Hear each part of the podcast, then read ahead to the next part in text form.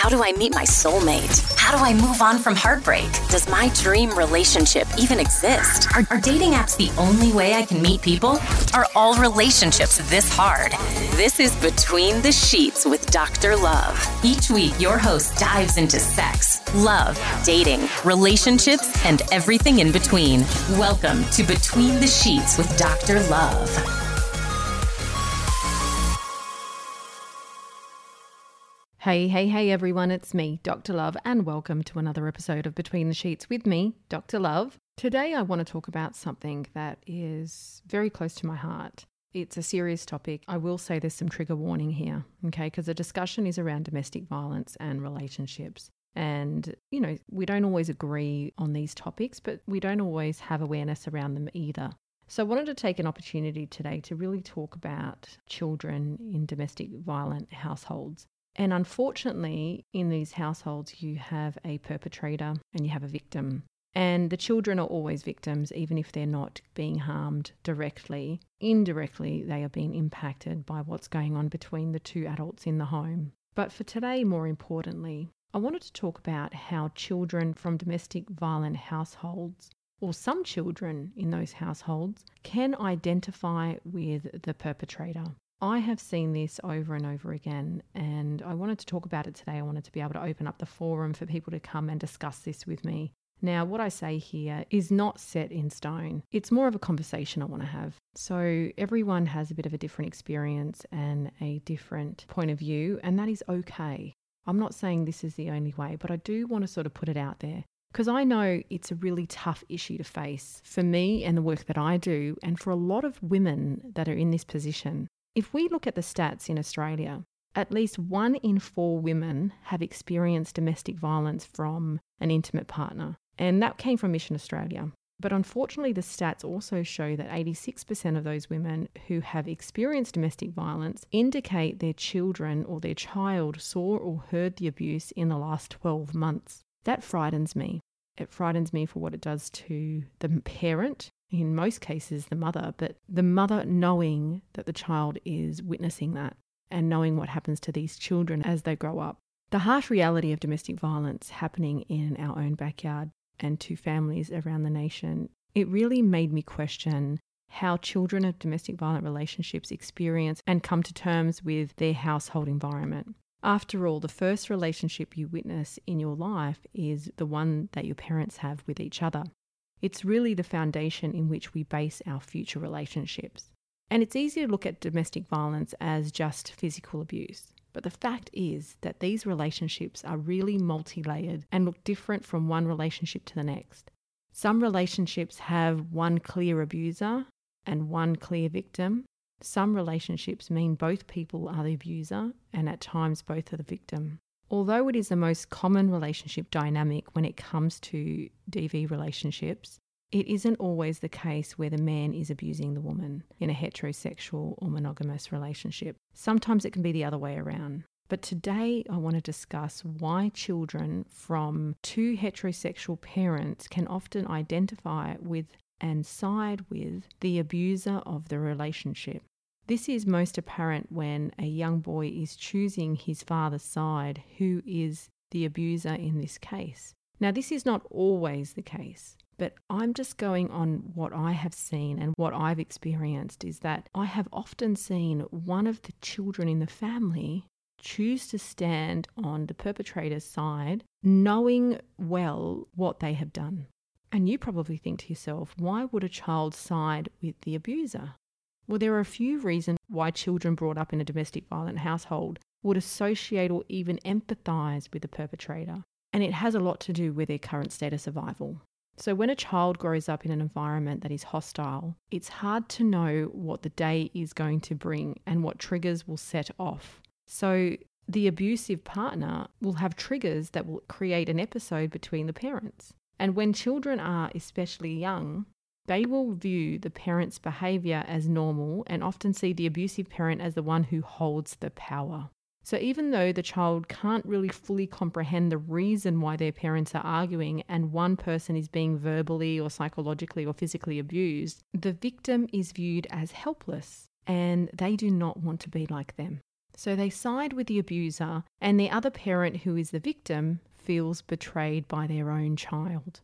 Children also side with the abusive parent because they don't want to be the one on the receiving end of the abuse. So, often using praise and people pleasing tactics to make the perpetrator less likely to lash out. This kind of trauma response is what creates people pleasers and codependent adults later in life, making someone's life easier but suffering while doing so. So, what happens to these children that witness the abuse? Being brought up in a DV household is never easy, and each child will take on the pain and trauma differently. Some children may lash out physically and use the behaviours they witness at home as a way to act in their life or with other people, while another may suppress their feelings and develop depression anxiety as a result, leading to these people pleasing tendencies and a possible substance abuse later in life because it becomes quite a codependent relationship style. So, with boys, especially watching their father abuse their mother, it can create unrealistic relationship expectations and have the boy continue this cycle of abuse and toxic behaviour within their own romantic relationships. For other children who may be more resilient, they take the initiative to identify their feelings and talk about them with someone they trust, yet still suffer trauma for years to come. With DV relationships, sometimes witnessing them can be just as detrimental to mental health than actually receiving the abuse firsthand. I shouldn't even say sometimes, I say most times. Children are fully aware of the abuse happening around them, yet they are helpless to stop it. And in contrast, children can be manipulated by the perpetrator into thinking their abuse is warranted by giving the child a one sided narrative to believe. So, abusers can turn children against the victim very easily as they control the relationship and the story being told. This type of influence can wear off when the child gets older and starts to see their parents' relationship in a new way if they decide to question what they thought was true. The dynamics of a DV household vary, but the results of children suffering without being directly abused is inevitable. So, for the mothers out there that feel like they have lost a child, don't blame yourselves.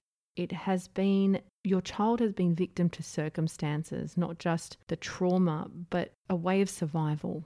And when they identify or step onto the abuser's side, and you look at them and say, How could you do that knowing full well what I've been through? How could you do that knowing that I have been abused, taken advantage of, and treated like rubbish?